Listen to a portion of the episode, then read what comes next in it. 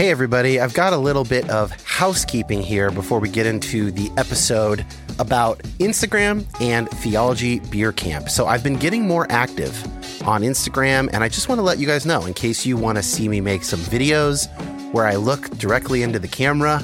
I'm sharing some stories and posts about basically all the topics that we cover on this show over at instagram.com slash Dan Koch. That's C O K E, and the link is in the show notes. Also, Theology Beer Camp is returning in 2024, October 17th through 19th.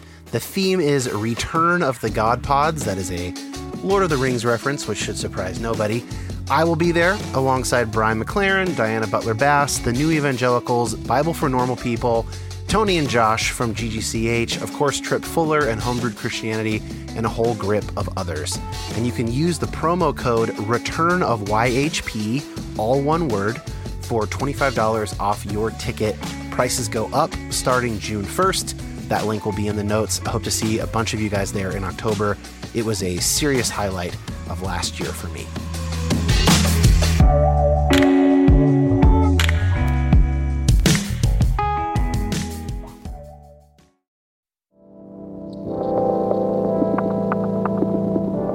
My name is Dan Koch.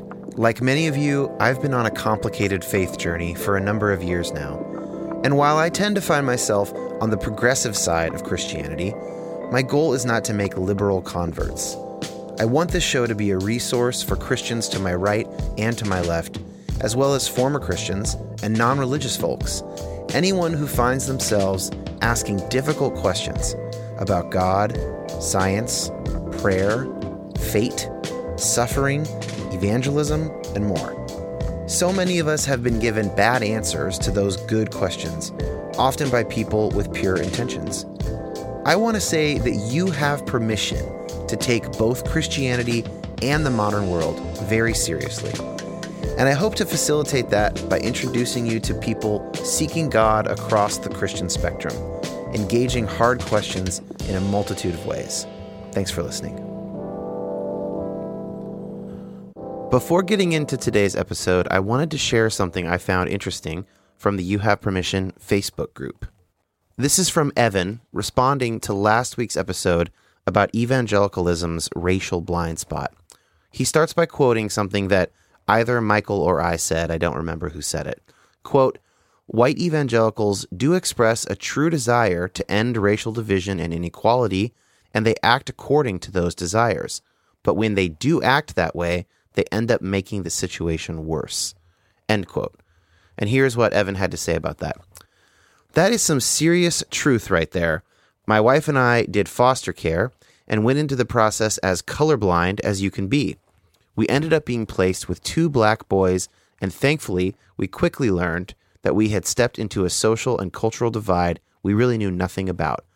But still, in our ignorance, we fell back on that insufficient white toolbox like we somehow could fix the problem with such limited tools. Thankfully, there are some fantastic Facebook groups run by adult transracial adoptees and other people of color that are willing to put up with white people nonsense for the sake of people like me. It's interesting to watch because clearly other foster or adoptive parents in the same situation truly do desire to see racial equality as they now all of a sudden have a personal stake in it but the amount of effort it takes to break down the notion that my white Christian solutions are the answer is sadly ridiculous. I visited a small white church that I have some friends at this last Sunday. For the last five years or so, they have been truly desiring to become more multicultural. And I feel like their leadership has a slightly better understanding than most white Christians of systemic racial issues, but they've made little to no practical progress. They're going verse by verse through the book of Exodus with the purpose to try and relate to the struggle of black people, I guess. Eye roll emoji. And it was the whitest message I've ever heard. It somehow turned into a message about sovereignty, inerrancy, praise for the couple adoptive parents in the room, and too many Tim Keller references. Again, very well intentioned, but not solving anything because they still have the wrong toolbox. Thanks, Evan, for sharing that on the group page. Um, the Facebook group is limited to those who are part of the Patreon, and there's a link to that in the show notes. If you're a patron already and haven't joined the group, join us. There's also a link in the show notes. Now, to today's topic. This episode was very hard to title. I ended up with the overly simple, You have permission to believe in a God who suffers. But here are some other titles I tried out. You have permission to take 500 million years of animal suffering seriously. Maybe a little too long and a little too brutal. Uh, to believe God suffers alongside evolving creation, kind of a mouthful, but technically more accurate for what we're going to talk about. But maybe it's better to just describe what we're going to hear. Um, Bethany Sollereder is putting forth a theory, an understanding of God, suffering, animals, evolution, and love. And her theory is informed by process theology and open and relational theism. Process theology, as I understand it, is an alternative to classical theism, which states, among other things, that God is outside of time, immutable, meaning God does not change at all, and impassible, meaning God is never affected by the world. The process theologian responds, No, God is indeed in time in some meaningful way because God interacts with creation in time. Further, God is fundamentally love, as is shown in Jesus, and therefore part of God's essence is that God is affected by what we do since someone who loves is always willing to be affected by the other whom they love. And God is not actually immutable. God changes as we change because our actions affect God in some way. Now, there's more to it than what I just said. And also, there's a lot of overlap between what I'm describing as process theology and open and relational theology, which doesn't necessarily need to be of the process variety that we could get real nerdy, but you know, you can look into that more if you want. But hopefully that gives you sort of some idea of where Bethany is coming from. She works out her process theology influenced theory by focusing on one particular part of the problem of evil animal suffering that is not caused by humans. So we might talk about animal cruelty. That's a really good question, difficult question, but that's not what we're dealing with today if the evolutionary picture is true, and there's every reason to believe that it is, animals have been living and dying for hundreds of millions of years, long before any human sin entered the world. But in Bethany's mind, those animals have not suffered and died alone. God suffers with them at all times. Now, Bethany will be the first to say that her way of thinking about this stuff is not the only way to think about it. She might not be right. Process theology might be totally wrong. Evolution, probably that one is correct, at least biologically speaking, but there are any number of ways of conceiving of a loving God given the brute physical facts of the universe we find ourselves in. Some of us don't really need a bunch of complicated theological concepts to help us pray and worship God. If that's you, you might skip this episode, quite honestly.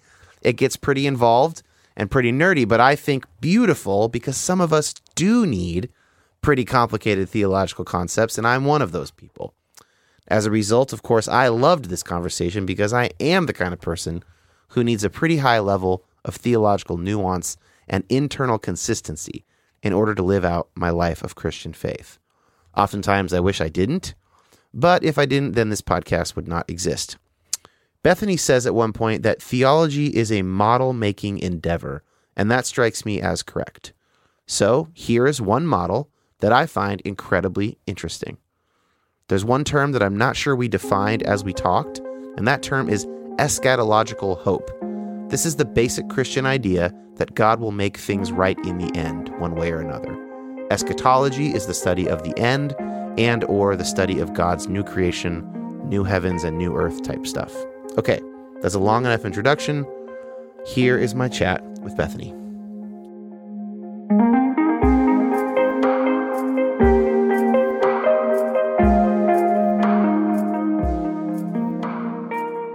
Can you give us a brief background of your own faith story? Sure. Yeah, uh, I didn't grow up in a Christian family. So my dad is Buddhist in not not in a religious sense, but in a philosophical sense. We never went to church as a family, and I came to love Jesus because I love horses. So there's a story in there somewhere. yeah. So I loved horses and always wanted to ride. And so my parents would send me to these summer camps that were Christian evangelical outreach camps for kids like me who hmm. would have no other way to hear the gospel.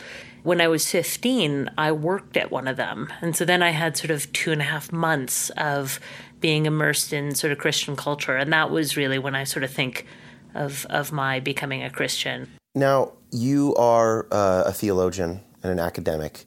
And one of the hallmarks of evangelicalism, unfortunately, is a kind of a pretty pervasive anti intellectualism. Not in all of evangelicalism, but a lot, especially in American evangelicalism. And yet, you, we were just chatting before we started rolling here, and, and, you do consider yourself an evangelical still. And so I thought I'd like you to just talk about that for a couple minutes. Yeah, I do know the prevalence of that attitude, but I've also found something else where I've I've met evangelicals. I went to Regent College in Vancouver for mm-hmm. my master's, yeah. and that was a really robust, rigorous, Definitely. evangelical education. So there is hope. If yeah. you want me to be a part of your culture wars, then I'm not. Not everybody in the world is interested in the confluence or antipathy between science and religion, but you are, and I am. How did that happen for you? Totally by accident really. I was enrolled in a history program for my master's. I wasn't doing anybody any harm. And one day, my father came home with a business card from a guy named Dennis Lamoureux, who was the chair of science and religion at the University of Alberta. And he had gone to Regent and he just thought it would be a nice pastoral thing to meet up with Bethany and see if she knows, you know, what it will be like going there. And so we talked a couple of times. And then he said, You know what? I've got a book coming out. I wonder if you would read it and be sort of a pre editor on it. And I thought, mm. you know, this is a guy with three doctorates. You know, couldn't yeah. do one, couldn't do two, did three, one in one in dentistry, one in evolutionary biology, and one in theology. So, wow. you know, I'm sort of like, I'm almost finished my bachelor's. Like, yeah, yeah I'm going to yeah. be the editor. Sure, I'll edit your uh, scholarly tome. Yeah, totally. So that was why I said yes. Whereas when it came to science and religion, I'm like, I don't know. It's two scientists yelling at each other, and I don't know who's right. I'm not a scientist. You know, as long as God created, I don't really care how. Mm-hmm. But what his book did, it's called Evolutionary Creation, was show how bringing the questions about science to the table challenged my readings of Genesis, challenged my readings of scripture, and opened them up. And so, what brought me into science and religion was not actually the science, but how we read the Bible. And yeah. I just thought it was revelatory. I loved it. How about animal suffering? That seems like kind of, a, I mean, you liked horses, we know that. Yeah, loved uh, horses. But animal suffering is, a, is maybe an odd choice? Well, yeah. So this again was kind of by accident because my real questions were around human suffering. So mm-hmm. I had been at this church for a long time. And it turned out that the new charismatic senior pastor that we had was actually really abusive. Mm. Not sexually abusive, but power manipulating, really divisive and yet he was there speaking in God's name and that sort of thing. And I remember being so angry and so upset like, God, why don't you do anything? About this, why don't you kick this guy out? Give him a heart attack, like something. Yeah, yeah. How come you're just sitting on your hands? And so that raised the theodicy questions for me. You know, if God is good and God is powerful, why do we have evil? That yep. shouldn't work. So that same professor, Dennis, invited me to come do science and religion. He said, you know, I'll mentor you, we'll take you through. And I just thought, okay, I'll do that. And then I thought, how can I combine my interest with these questions about evil with the evolution thing? And I said, has anybody done evolution and suffering and God creating a world through suffering? Not this sort of sufferingless world of, of paradise. And he said, wide open field. Uh, so I started doing that, and like the next year, three books came out on it. Yeah. and that's another story. But uh, but what you mean there is we do hear a lot about the kind of suffering that human beings inflict on each other. And we we talk, you know, PETA and other groups talk about animal cruelty, the kind of suffering that humans inflict on animals. But you're talking about a different kind of suffering. You're talking about just pure natural animal suffering and also the fact that it seems through biological evolution that it's basically competition and suffering and death and slight improvements. That's the whole way the sausage is made. Yeah. Uh, and so, so that's our subject. Yeah. Yeah. So humans are obviously causing a lot of damage in the world. They're causing a lot of deforestation, loss of habitat, change of climate. But humans have only been around behaviorally for 50,000 years. Uh, Right. Even anatomically, 200,000, but life has a 3 billion year history. So there has been a lot of suffering long before humans were around to do any of it. So even things like dinosaurs had bone cancer. You know, that's that's not a new thing to have cancer. Parasites have been around for ages. Right. Predators came just after, you know, in the in the sort of Cambrian explosion 350 million years ago. So we we have a long history of creatures eating one another. You have to be careful because you can overemphasize that it's all competition, that it's all Right. you know violence, and that's that's not true either. So people like Sarah Coakley and Martin Nowak have done a lot of work on cooperation and symbiosis and the place of altruism, and that's all true. But it's not problematic, right? Like, great. So I, I tend to focus on on the bits of the evolutionary process that really are problematic. Yeah, so if, if we think it's reasonable that people work on the problem of evil in a human context, it's reasonable to work on the problem of evil in an animal Yeah. context. Yeah, but they're different. So theologically, the two strongest Christian answers for why humans suffer is you have the free will thing. God's given us moral Yep. free will, and we use that in bad ways. And then you have this sort of what John Hick calls the the vale of soul making. So this idea that when we encounter suffering, it can be an opportunity for us to grow closer to God, mm-hmm. Yeah. to be to be transformed and developed by it. Now, so far as we know, animals don't have that option or the the moral free will. So the two most powerful Christian explanations for evil work. just don't apply. Yeah. Are there any examples of animal suffering? You mentioned bone cancer and dinosaurs, and you know we think about predation. But are there any other examples that maybe we aren't even thinking about that kind of bring it into even sharper focus, more egregious examples? Yeah. Well, actually, there's a lot. Um, I mean, I'm sure but- there's infinite. But what look are up a few? look up cordyceps at some point. Uh, I mean, it, it's hard to say because different different creatures suffer in different ways and probably to Right. different extents. So I can tell you all about the parasitic wasp that so bothered Darwin, the ichneumon wasp Mm. that lays its eggs on caterpillars, and when they hatch. They then burrow into the living caterpillar and eat their way out. So it was part of the inspiration for that alien in the movie Aliens. the you know, the Alien, like yeah, the yeah. face planter one. So that wasn't actually something alien at all. That was drawn from nature. Wow. But caterpillars don't have a lot of ability to suffer. But so Jay McDaniel, for example, brings up the example of white pelicans. And they, every reproductive cycle, they lay two eggs, but their strategy is only to raise one chick. So 90% of the time, the older chick hatches first, and when its younger sibling hatches, the older one pushes it out of its nest, or the parents just start ignoring it, stop feeding it. And and so this poor little second chick just has a very short life of complete neglect even in its primary relationship and then dies of exposure starvation or or a passing predator. And that and that's a tough one. And you know, but 10% of the time something happens to the older chick and the younger chick is raised in its place. So it's so that's the evolutionary purpose of having the two eggs. yeah, it's it's an insurance Ugh. policy, but it's pretty hard on the individual. So that brings to mind what's called the evidentiary problem of evil, which I'm sure you're familiar with. But for listeners, so there are there's sort of two ways of framing the problem of evil, broadly speaking. The first one is called the logical problem of evil, and that problem says it's logically impossible for God to be good and there to be any suffering. And most people don't buy that argument anymore. And if you want to nerd out, you can look up how Alvin Plantinga more or less solved that, I think back in the 70s. But the stronger argument in the problem of evil is the evidentiary or the probabilistic argument.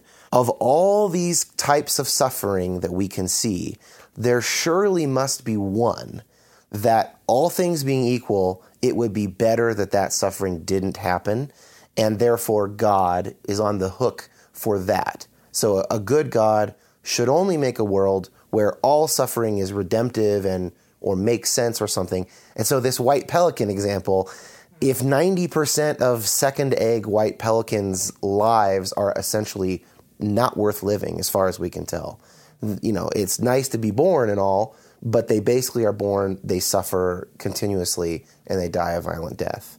So, this would seem to be maybe an example of this kind of egregious evil, this kind of truly unnecessary. Like the world could be fine without white pelicans.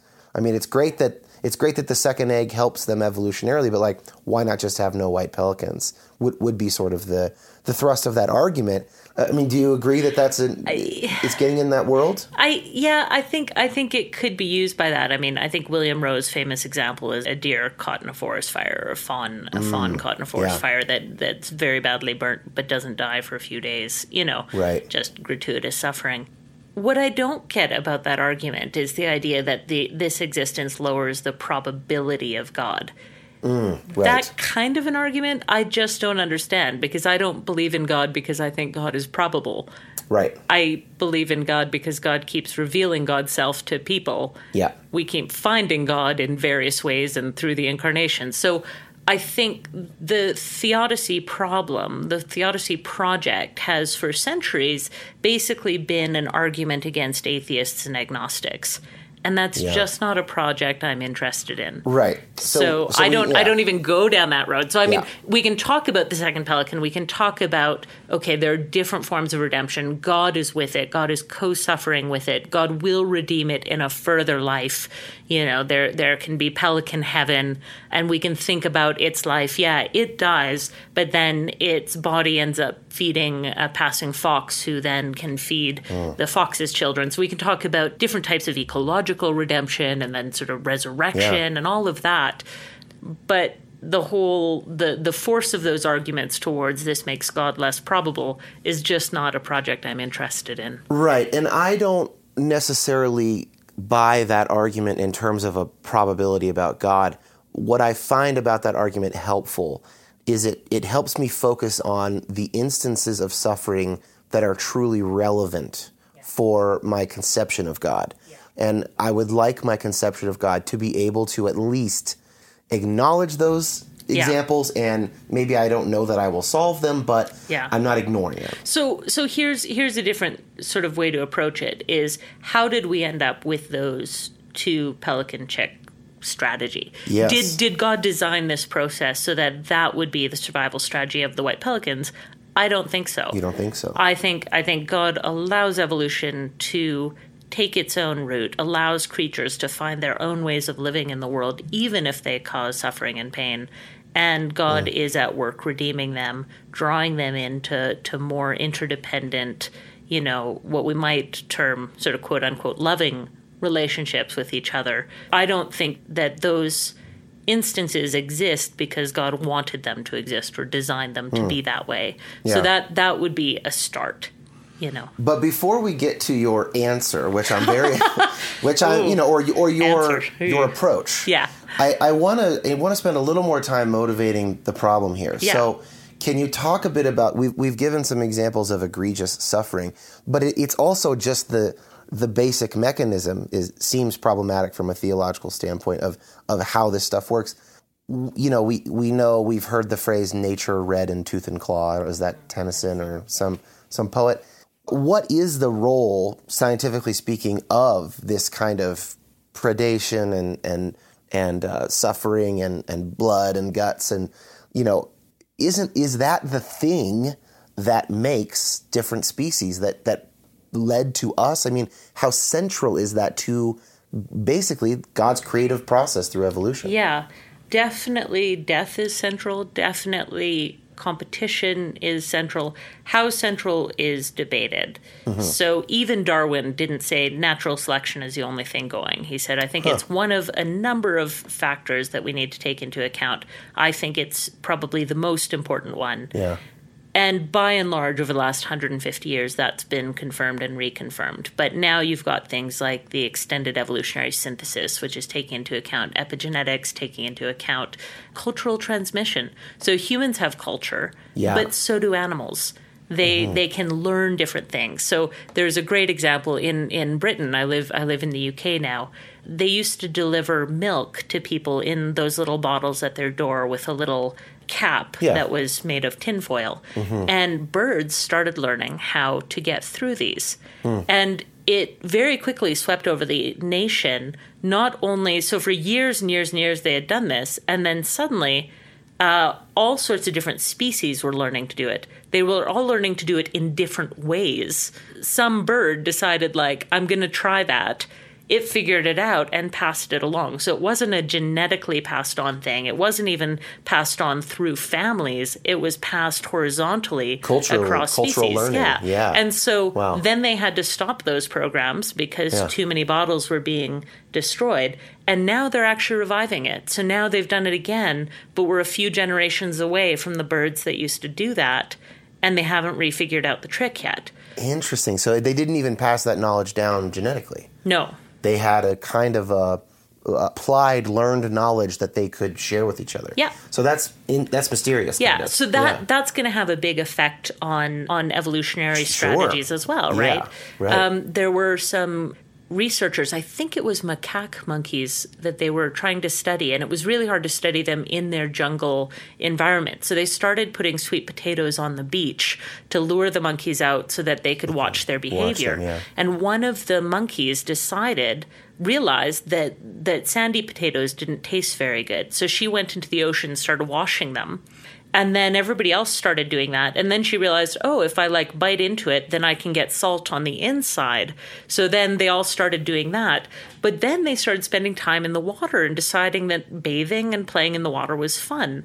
And so eventually the researchers stopped putting out potatoes because they're changing their behavior. but but the monkeys kept going back to the ocean for bathing. Interesting. So now, several generations later, these monkeys have this new behavior of playing in the water that had nothing to do with what they were doing. And so and then they're starting to you know eat seafood and you know th- things like that. So you have Yeah. you have these changes that that can occur that aren't just the the selfish gene mechanism which is what we think about. So that's where I was just going to go. So sometimes we'll hear sound bites from people like Richard Dawkins of like the story of the earth and evolution is just one giant orgy of death and killing and it's just genes trying to reproduce themselves completely indifferent to the organisms that they're in and that's the only mechanism and it's all bloody and it's all gross and how could you believe in God? And what you're saying is two things. Number one, from a scientific perspective, that is not true.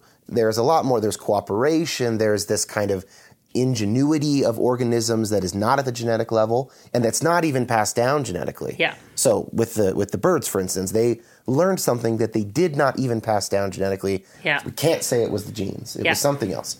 But number two, nonetheless, there is still a real problem here for Yeah. Christians Yeah. who want to believe in a good God. Yeah. And it really comes down to the individual suffering. Yeah. And, you know, like that second pelican chick or or some, you know, a creature born with with a, a chronic illness or that sort of thing. Yeah. And and those are very tough because even then you can flip the narrative a few ways. One you can say, well, because the way genes work, there's there's just no other way except to have these mm-hmm. sorts of conditions. So exactly the same genetic mechanisms that allow for variation that mean that we're all different and therefore evolution progresses is the same mechanism that develops cancer hmm. you know Yeah. and that and that develops these these genetic diseases. And so you can't have one without the other. And you know pain is another great example. We think well why not just make a world without pain but people are born without the ability to feel pain And those people's lives are rough and they end very quickly. yeah it's terrible because they don't realize that running headlong into a wall is bad Yeah, or we'll you know give them brain damage or something. yeah, they break their Right. leg and they just keep walking. Um, Yeah. And actually, even uh, Hansen's disease, it's commonly known as leprosy,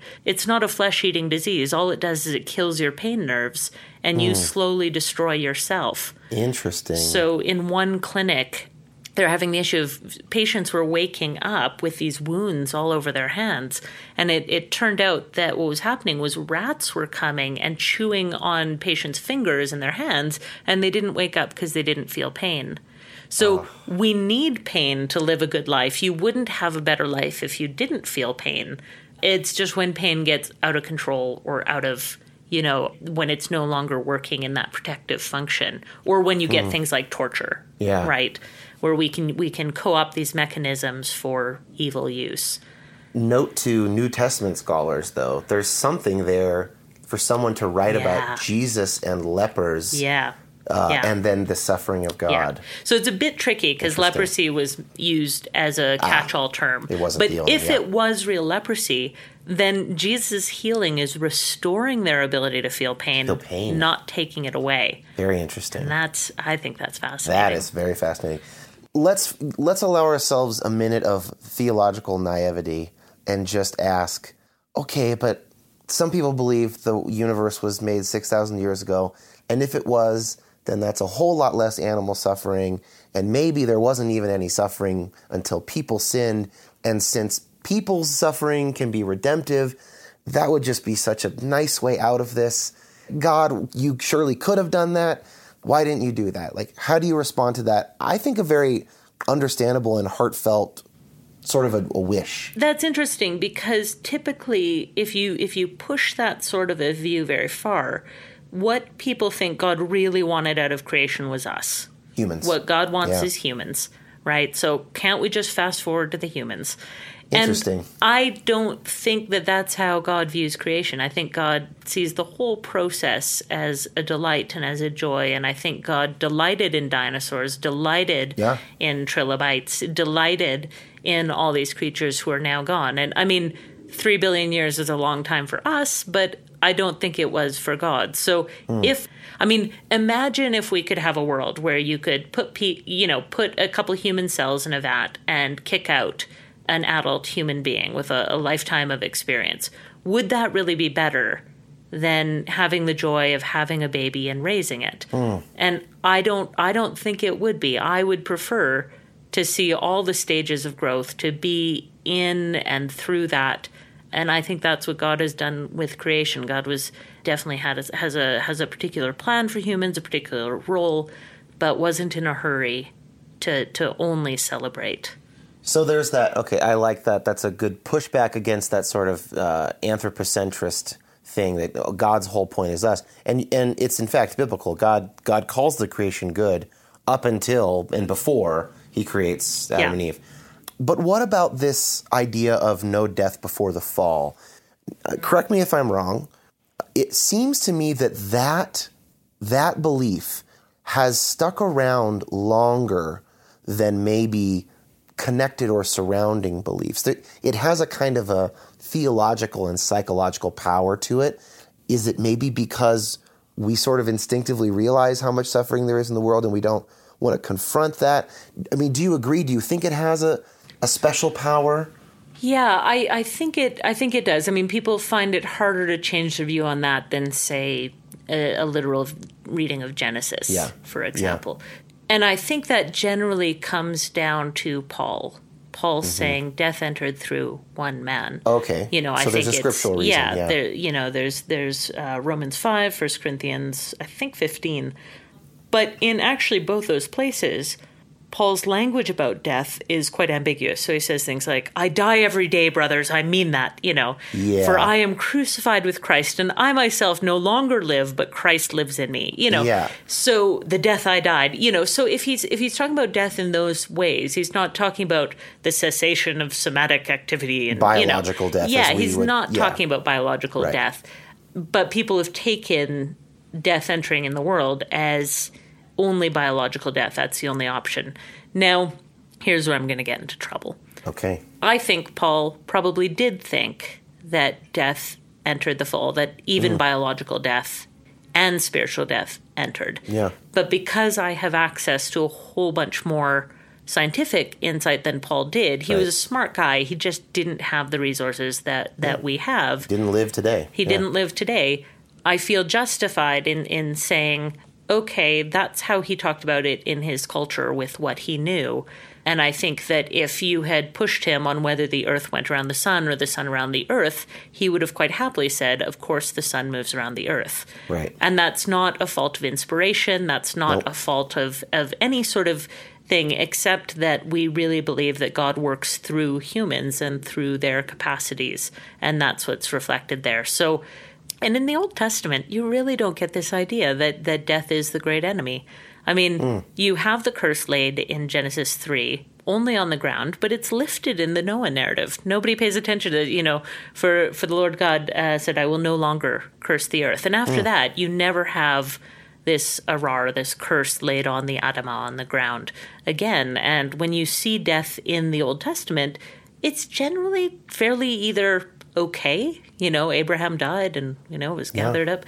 Or it's sometimes even celebrated. Like look at Psalm 104. The lions roar for prey, seeking their food from God. And and then you have the divine dialogues in Job where I mean God is pointing out the most difficult, wild, uncontrollable, harmful pieces of creation and going like, "Hey, have you seen this?" Like this is pretty good work. I'm proud of this.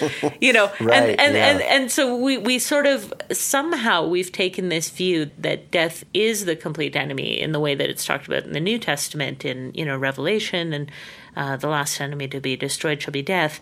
And and we've used that as a blanket statement rather than allowing the multiple voices of Scripture mm. to to speak to us. But nonetheless, there is a problem here, and, and your book is written to address the problem how would you uh, most succinctly just describe that particular issue that you're that you're trying to address? It, it's the suffering of the individual. It's the suffering of that second pelican chick. It's the the the the number, the scale of creatures that don't find any flourishing. So, a pair of sockeye salmon can lay hundred thousand eggs, and of those, maybe three, maybe four will will develop to adulthood and how how is God good to this individual in a way that that their life can have a sense of redemption and the sense of scale. And then the other problem is that, like I said before, the two most powerful Christian options don't work.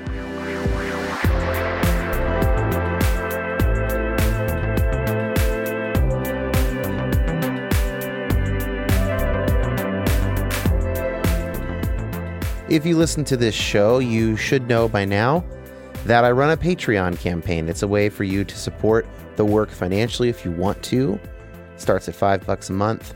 It includes two bonus episodes every month. And so I am here to introduce the first of those episodes for the month of April.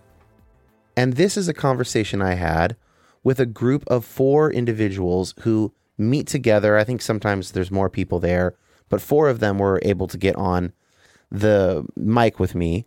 They meet together down in San Diego, California, and they discuss, amongst other things, You Have Permission episodes. And when I found that they did that, I was like, that's really interesting. I'd be interested to know how you guys started doing that, what kind of conversations you've had. I imagine you might have some questions for me that could be clarifying, could be a fun conversation. So we had that conversation. And this episode ends up, I think maybe just because of the situation of the four of them kind of around a computer and a mic, and then me with my own mic. I ended up talking quite a bit. So you might think that's a good thing or a bad thing. Um, if you kind of want more of a window into how I'm thinking about a lot of these questions, this would be a good episode to listen to. If you're not that interested in what I think and mostly just care about the expert guests that I bring on, which is a very defensible position to be in, then you might not like this one as much. Anyway, here is a clip from that conversation. I'm almost through, but I reread the Bible with, with this one specific question in mind of is God relating in the context of time? Meaning, is is I was looking for open relationship or uh, open theology in Scripture, and the most extreme example I look at is Jesus praying before the crucifixion. I think his prayer is genuine. I think Jesus truly intended to interact in submission to the Father, but he was genuinely looking for another way. And ultimately, he submitted, and thank you, God, for that. But I, he wasn't just going through the motions. I, there, there has to be more that was happening. And the Bible's full of examples. You know, uh, praying for uh, Sodom and Gomorrah. And, you know, is it was God just going through the motions because God knew, well, there's less there's less than 10 so I'm, I'm safe you know hedging my bet you know 50 45 40 30 was that all just a game? Uh, i think god genuinely interacts and he considers his people. God invited moses into secrets. That has that to have meaning that's relational. I, I it, it's almost as if and i'm stretching a bit here But I I think God actually wants our perspective from time to time. He interacted with Moses that way. Well, Rob, now you are coming beautifully close to process theology, as I as I understand it. And uh, he- here's here's how I think of it, and I hope that I'm right. But basically, the idea is that on a process view, um, our actions matter.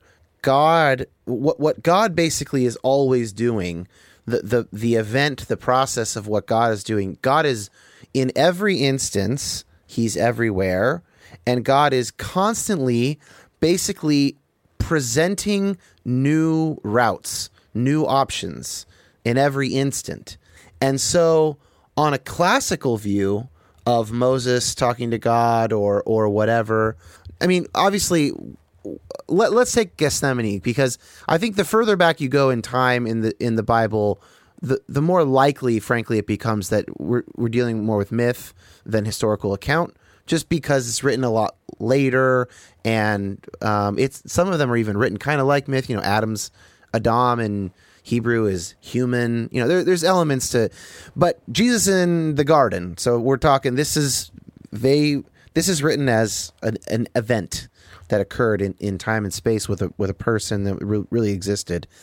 And so, what a process view of of Christ in the garden would say is like God is comprehending everything that is existing at once, and God includes Jesus of Nazareth is Jesus of Nazareth's prayer.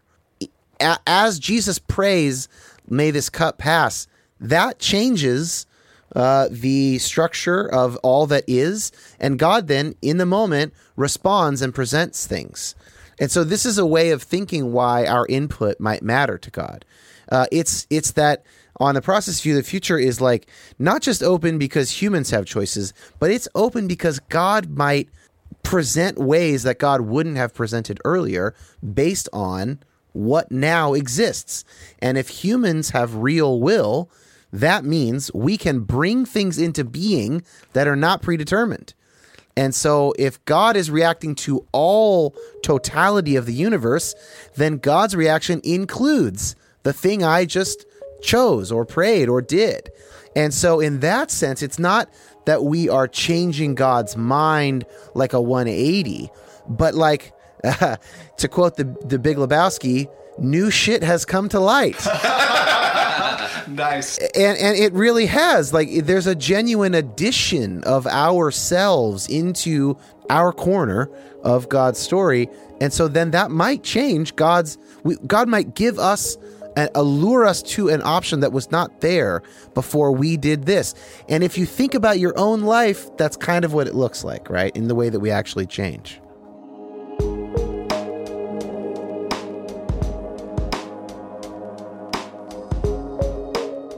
In addition to these two bonus episodes, patrons also get access to the You Have Permission Facebook group, which has been awesome recently.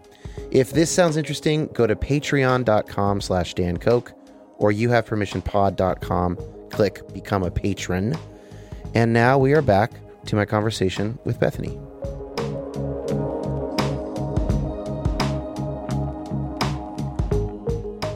So, something that uh, we hear and we say to each other a lot is something like, well, we live in a fallen world. And sometimes when people say that, they mean we, we live amongst sinful people.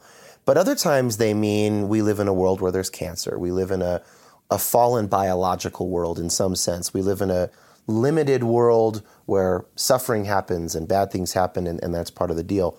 One of the things you claim in your book that I found interesting is you don't think that creation is fallen in a kind of a robust theological sense. So, w- if someone were to say the, the created world is fallen, what does that mean, and, and why do you think that's not true? Okay. So there are a couple different ways that people mean the fallenness of the world. And if what they mean is that humans are sinful and have effects on the world around them, I'm I'm good with that. All in, yeah. What I'm not okay with is either the sort of Reformation belief that there was a cosmic fall, that when Adam and Eve sinned in the garden, suddenly lions became predatory. Shockwaves around the cosmos that now that Adam and Eve have sinned, certain animals will be predators that yeah, weren't before. yeah, yeah, yeah. And I mean that that one. I mean, I think I think Calvin said at one point that the the tilt of the axis in the, in the Earth, you know, which caused the extreme seasons, was also a result of the fall. Wow. You know, so I mean, they had like physical ramifications, and I I just I I don't think that that's scientifically viable, and I don't think that that makes sense of how human sin Mm-hmm. affects the world then you have a few people who say, well, chronologically, it's really problematic because humans just haven't been around long enough Right, yeah. to, to be causing this. And so a few scholars have looked at other types of fallenness that are possible. So uh, one really popular option held by, say, Gregory Boyd or, or Michael Lloyd over in Oxford is that well, Satan was around for longer. Actually, C.S. Lewis uses this as well. Some some mysterious power could have corrupted the world before before humans were around to do it, and that seems like a, a good argument. Like, okay, well, that would that would explain the uh, the violence and and all of that. Except that biologically, that's what causes the beauty and the skill and the creation. So if the competition and the violence and predation are Satan's work, then so is the fleetness Yeah. and agileness of the deer. then God is literally Yeah. uh, partnering with Satan to create the variety of life on Earth, including humans, which yeah. would yeah. very problematic. Yeah. I mean, the fact that we have small guts and big brains means we've eaten a lot of meat in our past, Right. And uh, that that would be a result of Satan. Yeah. You know, so the very brains with which we, uh, you know, uh, recognize God would do that. The early Earth did have perfectly happy swapping of bacteria amongst bacteria in the ocean. You know, they swapped their DNA, they they multiplied, and it was great. But it was a very simple sort of existence. And so, if you want the complexity, if you want complex interrelationship, if you want consciousness, then you have to have the ability to have pain. You have to have the ability Yeah. uh, for, or at least the possibility of of suffering. But this whole idea that that was that that the fall was cosmic is really seems to come into its own in the Reformation period. And then it disappears again as the design argument rises up, like you don't see in Paley, who wrote What's the design argument? the design argument is the idea that the complexity and the interrelationships of nature point to a designer. So Yeah. William Paley wrote the famous book in 1802 called Natural Theology, and he Mm, right. says if I'm walking across a heath and I find a watch, Yeah, the watchmaker argument. Yeah. it's complex, it's interrelated, Mm-hmm. you can see it's made for a purpose. When I look at a creature, I see the same complexity Right. and purpose. So, but if you're doing that kind of thing, you can't also invoke a fall argument. Right. And so it's Yeah. almost disappeared by the 19th century. You really don't have this idea that nature is deeply corrupted by a fall Yeah. in theology in that period.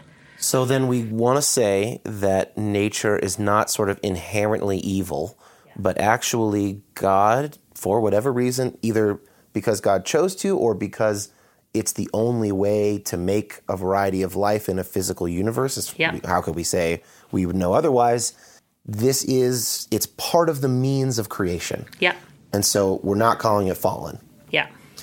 And you talk about creation, and, and by which you are not referring to uh, six day creation, but this very gradual, Yeah. Evolutionary creation. Yeah, evolutionary creation.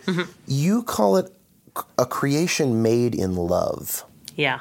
What do you mean by that phrase? And what is that what we see, or it, would that be some other kind of creation? So, first, we need to look at what the nature of love is. So, if we think of a good God, a loving God creating, the world that we see seems only an odd thing because we think God is loving. So, if you took Wesley Wildman's views that, you know, God's not in the caring business, then there's no problem really with the world. So, it's really just the nature of love that makes us pause. You could posit a deist God who doesn't care particularly how Yeah. anything goes. He just he likes to make universes, and so he sets the gravitational constant, and well, some things will grow, and I don't really care what happens to them. Yeah. So Yeah. love is the so operative love, thing. Love yeah. is the operative thing. And what I found is when I was reading Theodicy, what most of them did was take the one, the fawn in the fire, Mm-hmm. and then try and enumerate all the reasons why this was actually a good thing. yeah. You know, and I, I just wasn't interested in that. So I said, well, let me start from a different position. Let me ask, what does love look like? What is the nature of love, and how would it create the world? And when I started looking into the philosophy and the theology of love, one of the things that kept coming up is that love is not coercive, love is mm. not controlling.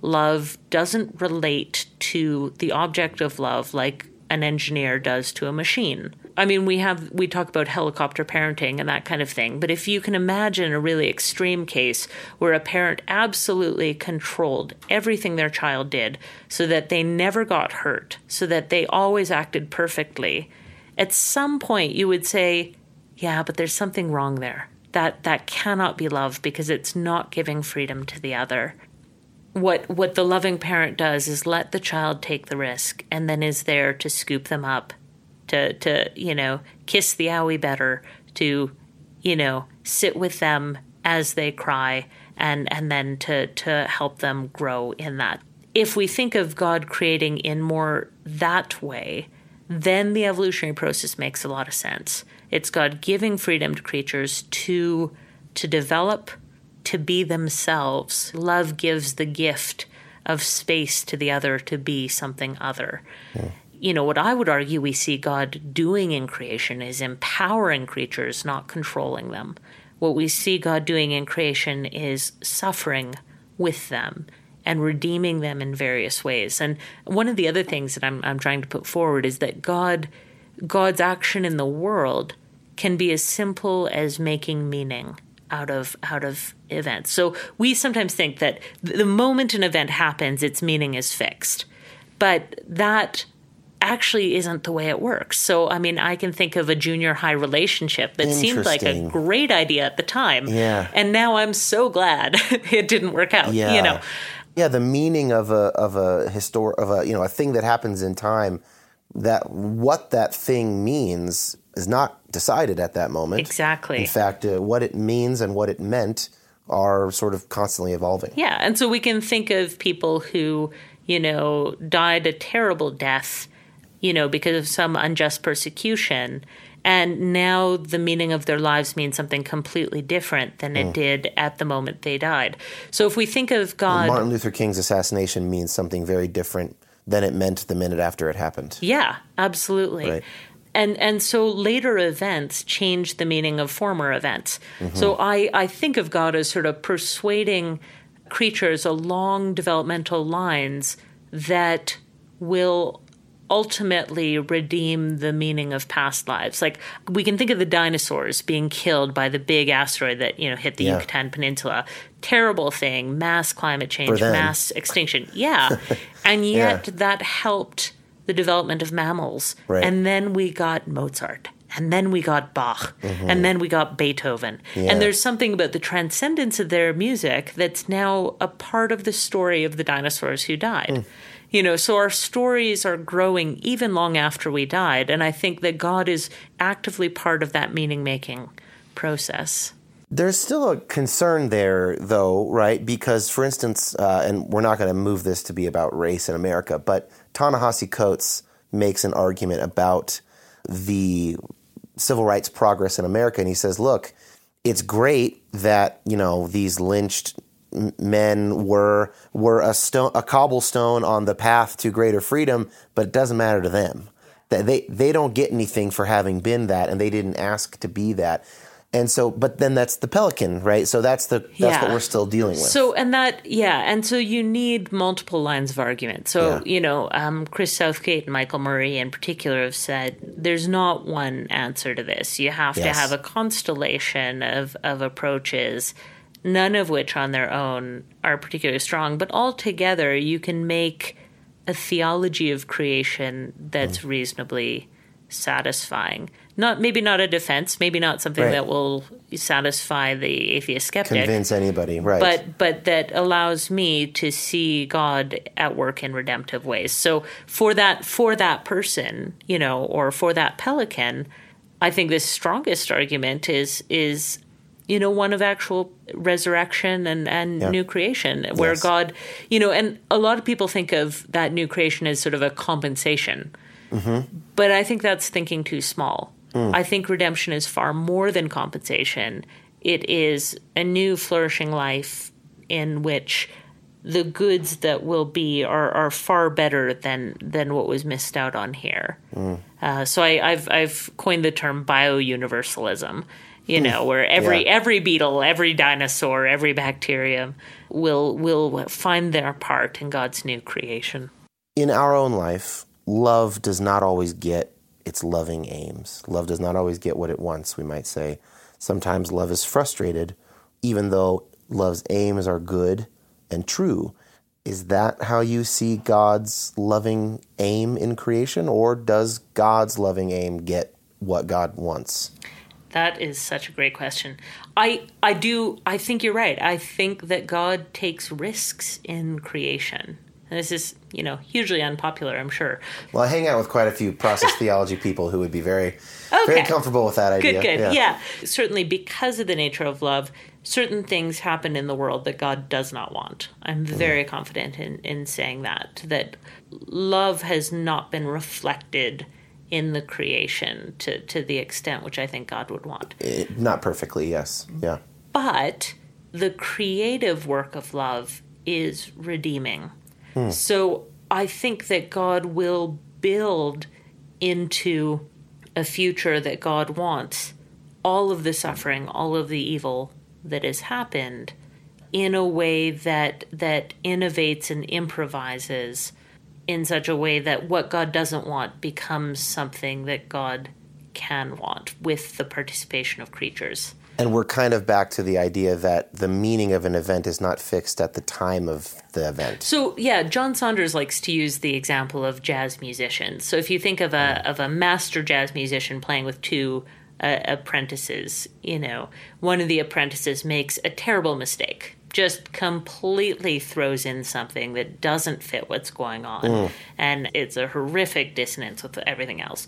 What the master musician can do is wrap that around as the performance goes on so that that becomes a new theme. And mm. actually Tolkien plays on this in his in the Silmarillion. Tolkien has this lovely narrative of creation where the you know the great god is basically singing creation hmm. into being. It's it's a musical idea and every all the angels are joining and then you have this one who decides to do his own thing against the music of the rest and adds this discord. But what but Iluvatar does the the sort of great god is is reincorporate that rewrite the music of the cosmos to to make that a new part and, and to redeem it. And so I, I, I think that that is how God works. Is as Thomas Merton says, Christ's work is to take senseless suffering and make it meaningful after all. Uh, and that that's my hope. Like not that God is so powerful that God can control everything to be right from the beginning, but God is so creative and so persuasive and so persistent that the greatest evil in the end will not be able to resist, will will willingly partake in God's future. And again, not we're not going to make this about race, but but Ta-Nehisi Coates' uh, opposing view makes sense. He is very clear about his atheism. He's very clear that he doesn't share what we might call that eschatological future good, future new creation view that MLK had.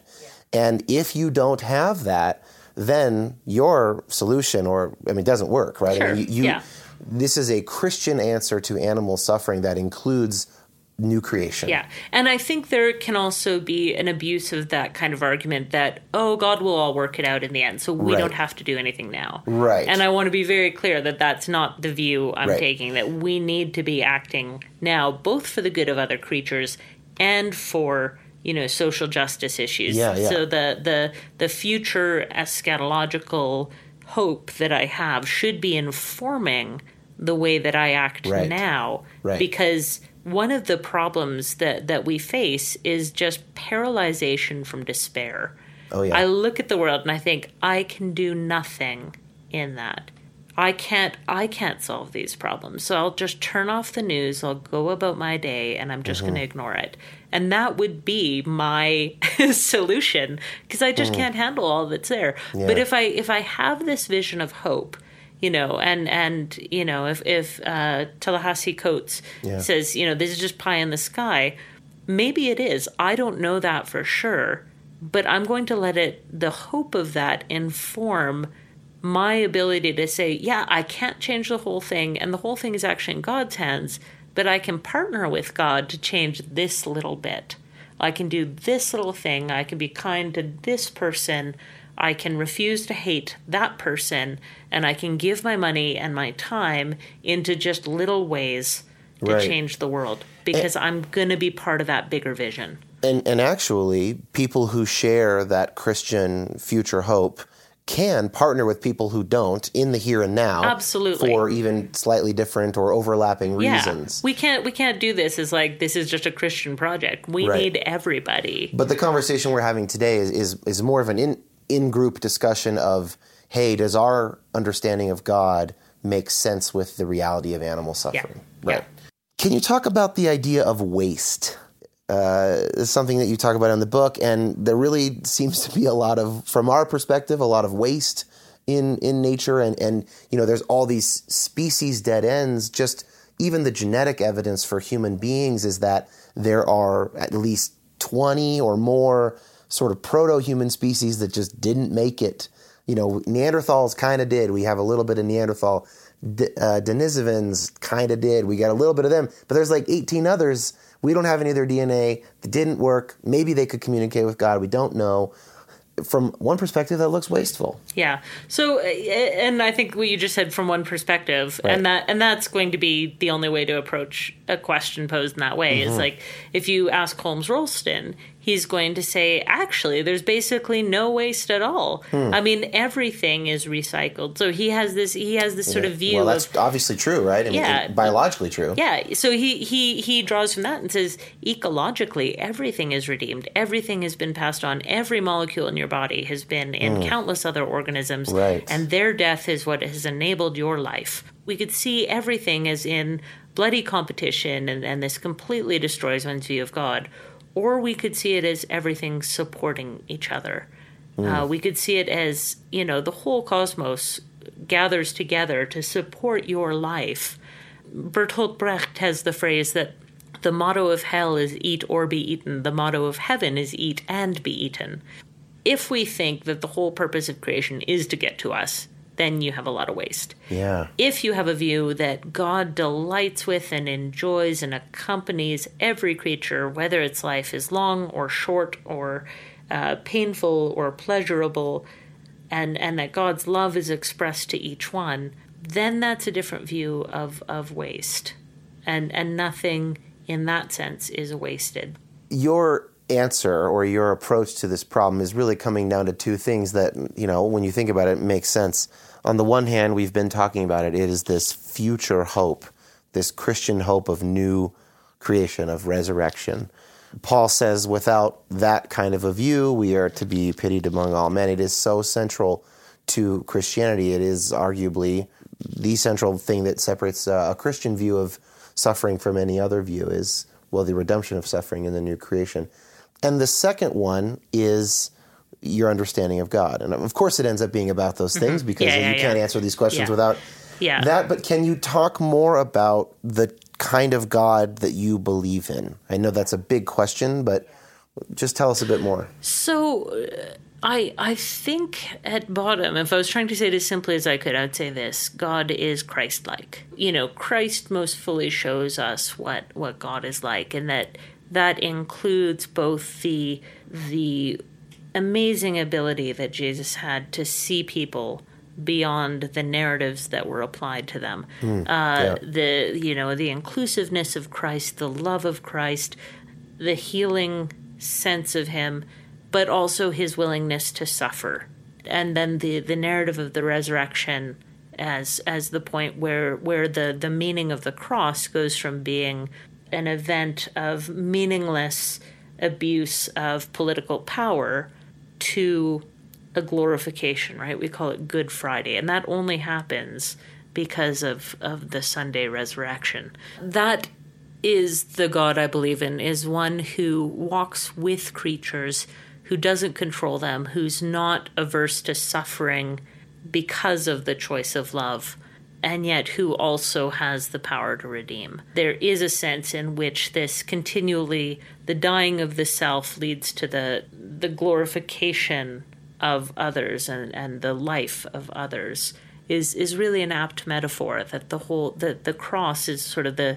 central key interpretation point for what we see in earth history But that but that eschaton, that new creation, that redemption, it, it really is an is so necessary for this to work. Yeah.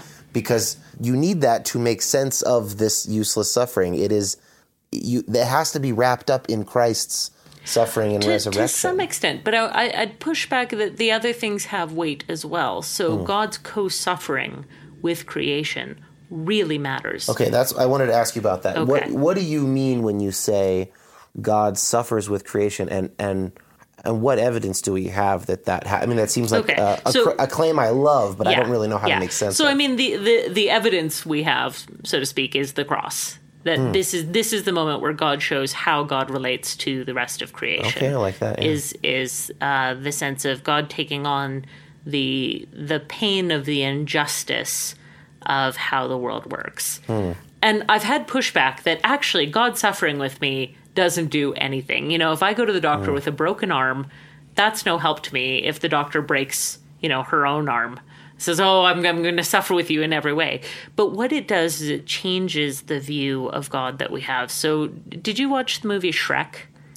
I I surely did, but it was a long time ago. so there's Yeah. this there's this little guy named Lord Farquaad who is Yes. the Lord of the Realm, and he wants to rescue the Princess Fiona, but doesn't want to do it himself. Yeah, so he hires the knight. He guy, hires yeah, the knights, right? yeah. So they're all gathered. He's up in a balcony high above them, and he says, "You know, I'm going to send you out. This will be very dangerous. Some of you may die, but that is a risk I am willing to take." you know, and if we don't have a God who suffers, you end up with that kind of Mm. thing where God has a creation. God wants certain things that come out of it, and Mm. God's uh, our our suffering is a risk God's willing to take. God would say, "All of you are going to die, and that is an experience that I'm willing to have as well."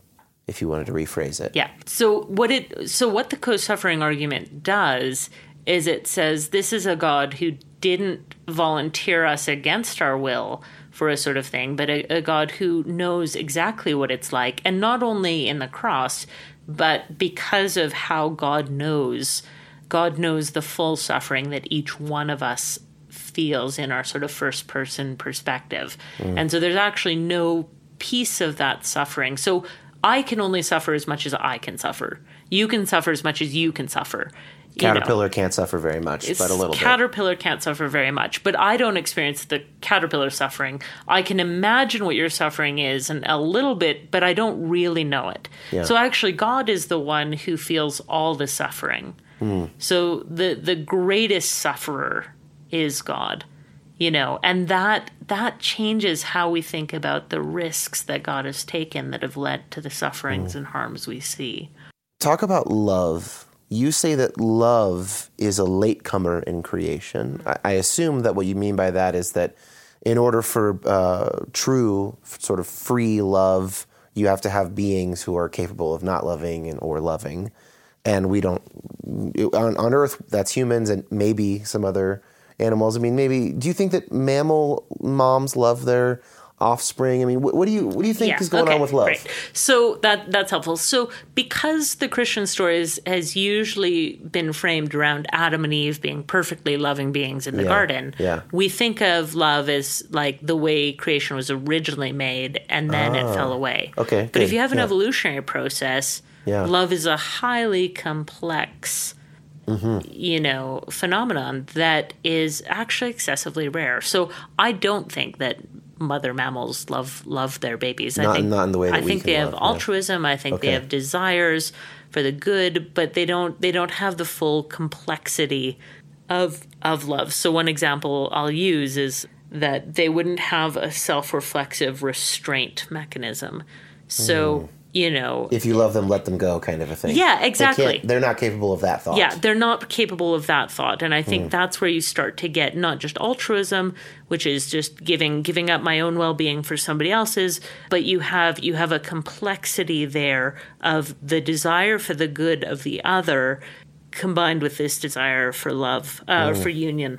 Yeah. with the other in in a way that's not but actually i'm i'm a really cynical and grumpy person deep down you know? So i don't even think that love is really that prevalent amongst humans. Hmm. I think what we have is we have a combination of the evolutionary desires. Some are selfish some are altruistic and these are like battling themselves out in it.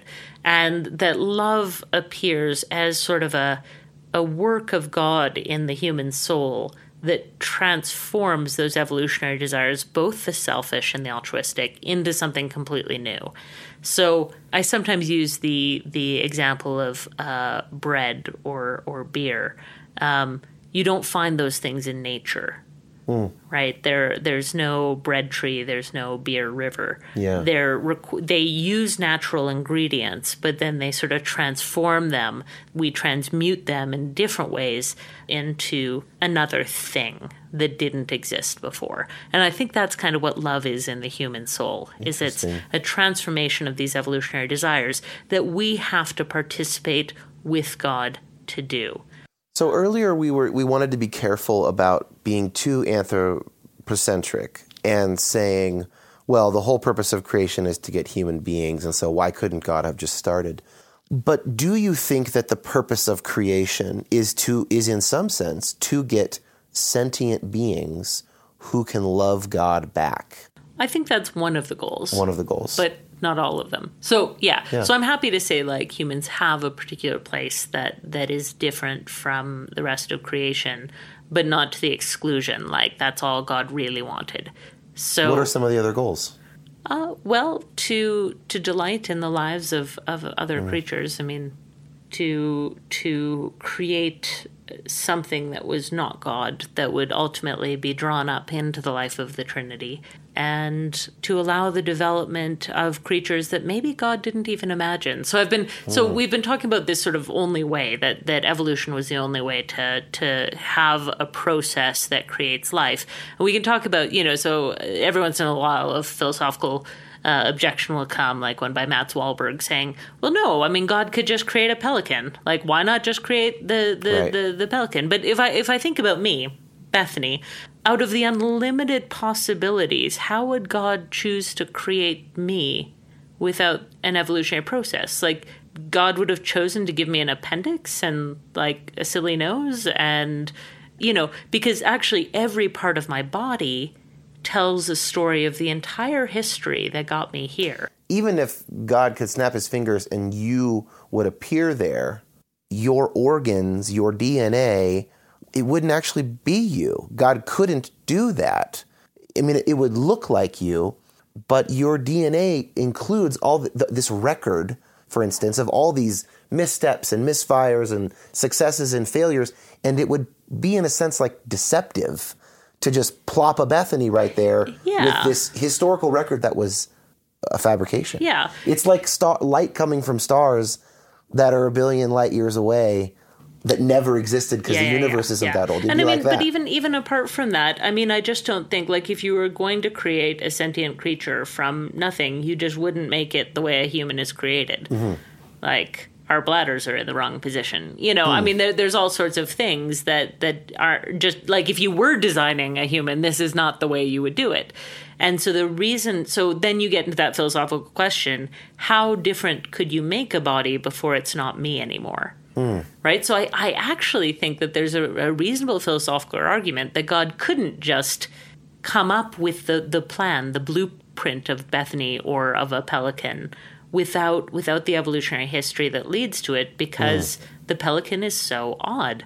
I am so odd as a creature mm. that you know and and if god was thinking about all of the unlimited possibilities yeah i would be one of them but then how would god choose between me and all of the other possibilities that surround me that haven't actually been actualized? So there's there's a problem of of choosing the particular unless you went with the the sort of medieval idea that god created every possible being you know? But then but then you wouldn't you wouldn't have you know there, there's a, there's an issue there. it's even, hard to get yeah. your head around that. So so i think part of the goal of creation was was for god to see what would come up out of those unlimited possibilities. That that notion is going to freak some people out, and so imagine imagine I'm a freaked out listener. How Yeah. do you how do you respond to my my freaked outness? if this if this idea of God is is just like harmful to you, if this doesn't help you, don't don't worry about it. Sure. You know, leave it aside. Yeah. I don't know if I'm right. I'm not Right. trying to sit here saying I found all the answers. I'm saying like this is an interesting theological adventure to go Yeah. on to try and put these things together. And and if if a different path works better for you then just follow me with a thought experiment but I, I don't i don't want to convince your listeners of anything in particular Yeah. you know i think we theology is a model making endeavor so you know if i'm if i'm making a model of something i'm making it simpler than the reality is and i'm making it for a particular use Yeah. right? Like a map helps me get around, but a map the same size and scale as the real thing wouldn't be helpful. Wouldn't be helpful at all. Right. So this is this is a particular theological map Yeah. I'm drawing for your listeners.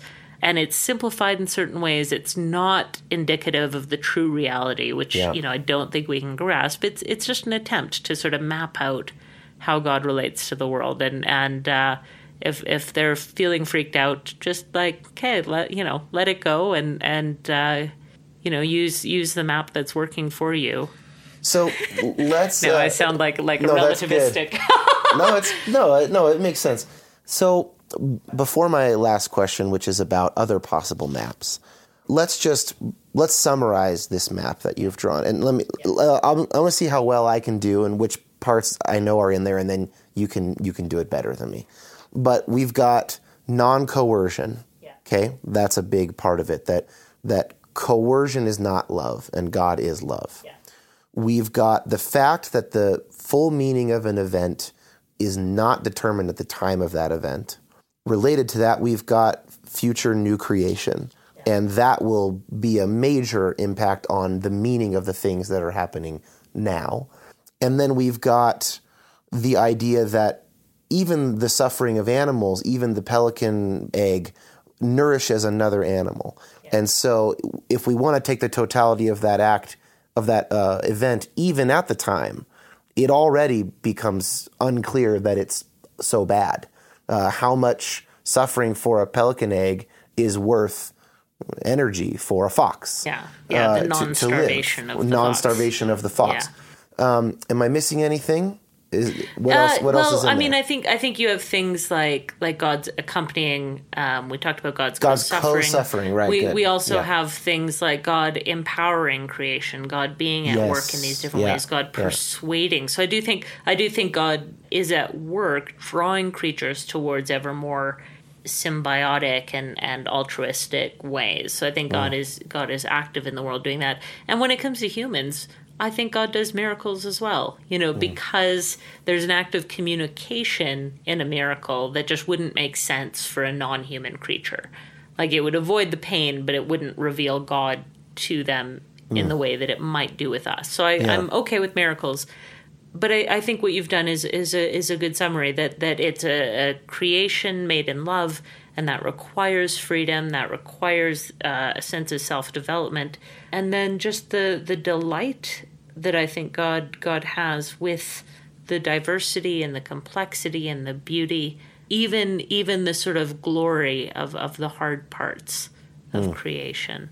and yours is not the only approach. It's not the only map, I assume. No. Uh, You know, you don't need to go into long explanations of other arguments, but if people are interested, like what's kind of an, another approach that you think is not quite as good but has been fruitful for people? So, I mean, so I mentioned the sort of satanic fall approach Yep. that I think Michael Lloyd has a new book coming out on that Yeah. that I haven't yet read, but I'm I'm looking forward to it. I read his doctoral dissertation.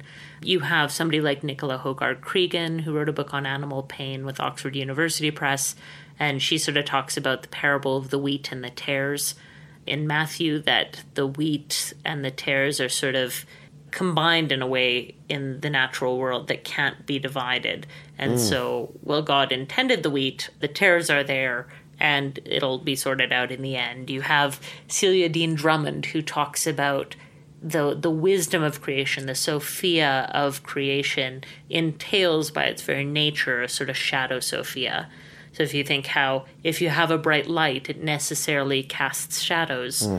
That there's Yeah. something intrinsic in that. There's no positivity without negativity kind of an approach. Yeah. Yin yang. Yeah. And then you have sort of the views. So I take this idea that God takes a risk in creation, that God doesn't necessarily know the whole future, sort of the process open theist line. Yep.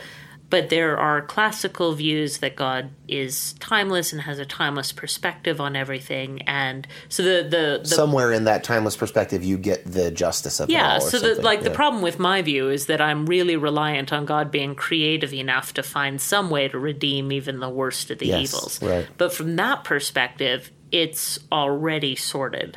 We just can't tell. We, we don't we can't tell. Yeah. Yeah. So that that sacrifices on on the sense of what I've been saying about the meaning of event is is an ongoing process. right. Um, it's not as responsive a view, but it does gain in the sort of certainty of the eschatological outcome and, and that sort of thing. Yeah. So these other views are self coherent.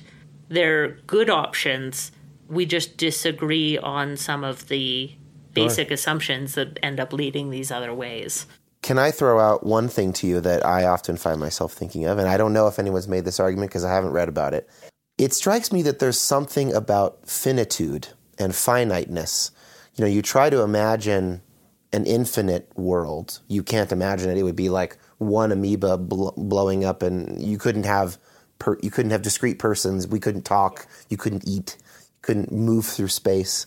And it strikes me that maybe there's something about limits that will always include suffering. So the end of the meal, you know, if there's not enough food there, you know, whatever. Or if you ate you ate too much and your stomach is finite, or whatever. You have a hand. Sometimes something's going to go and cut off a finger, and that finite space is going to, you know. And so I, I wonder if there's just something about finitude that there's no way around a certain amount of suffering. Does that does that you buy that? Does it play into yeah, I mean arguments? that that would be sort of a, a, a property consequence type argument. So if I want the property of having a body that can move and do all these things, then you have the consequence of other bodies can move into the same space forcefully. Yeah. You, I, I know the argument has been made that uh, finitude is a gift because it brings the end of evil. Right? People like Hitler die. And it's a Mm. Good thing that they do That they die, because yeah. the worst evil Wars can only end. be perpetuated for a Yep. human life Yeah. or a civilization's Or life or that yeah, kind of thing. right. So you have those kinds of arguments as well. I think I think they're helpful to a certain extent, but I, I have a I have a different view that it's good for quite a different reason. In that, uh, have you ever noticed that when people talk about the new creation, reproduction is never a part of it? Hmm. No, I don't know anybody who talks about babies in heaven as like a real. I have a friend who talks about sex in heaven. Okay, way- yeah, way totally, too much. totally, yeah, yeah, yeah. But he doesn't talk about babies. He doesn't talk about new Yeah. people, So- new souls, right? Yeah, so I think like one of the values of finitude here is that that's what enables new life to exist.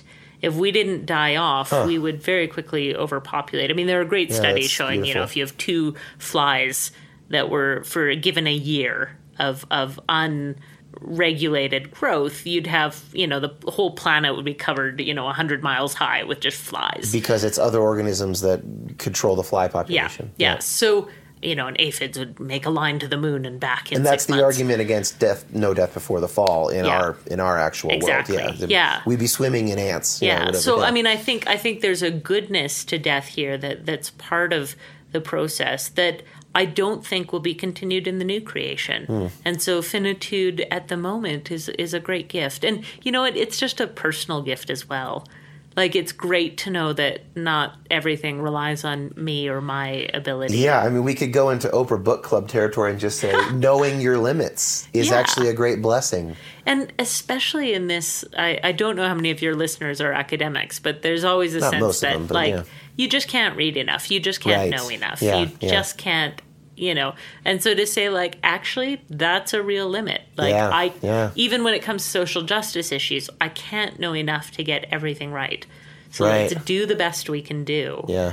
and that and that's actually a gift to be received that our idea that we should be limitlessly productive we should be limitlessly Yeah. efficient we should be limitlessly having a great time you know Yeah. is is just challenging I, I read in the introduction to someone's book, might have been Jonathan Lehman, uh, that Dallas Willard's one piece of advice to him, the the theologian and philosopher from USC, was ruthlessly eliminate hurry from your life.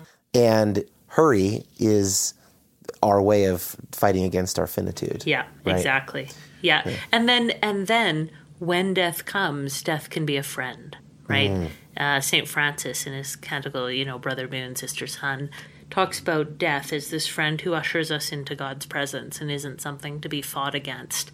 And so accepting our limitations, being able to say, you know, no, I'm not meant to be immortal, helps us then, in light of the future view of I will die and that will be fine, helps me order my days today. I'm glad I asked that question. it served as like an epilogue.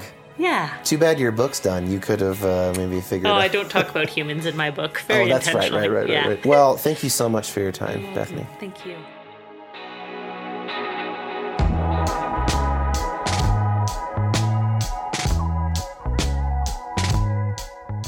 Big thanks to Josh Gilbert for editing my chat with Bethany. Uh, her book, God, Evolution, and Animal Suffering, is in the show notes. Of course, the Patreon is in the show notes. Patreon.com slash Dan Koch. Two bonus episodes, exclusive Facebook group, and sometimes question writing for future guests.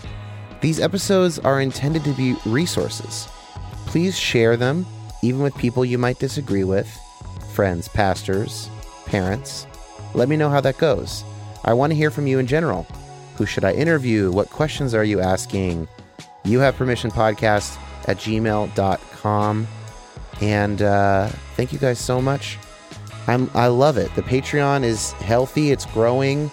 The Facebook group is fun, uh, moving sometimes. I've got so many episodes coming up I'm so pumped about. Just thanks for being a part of the ride. See you next week.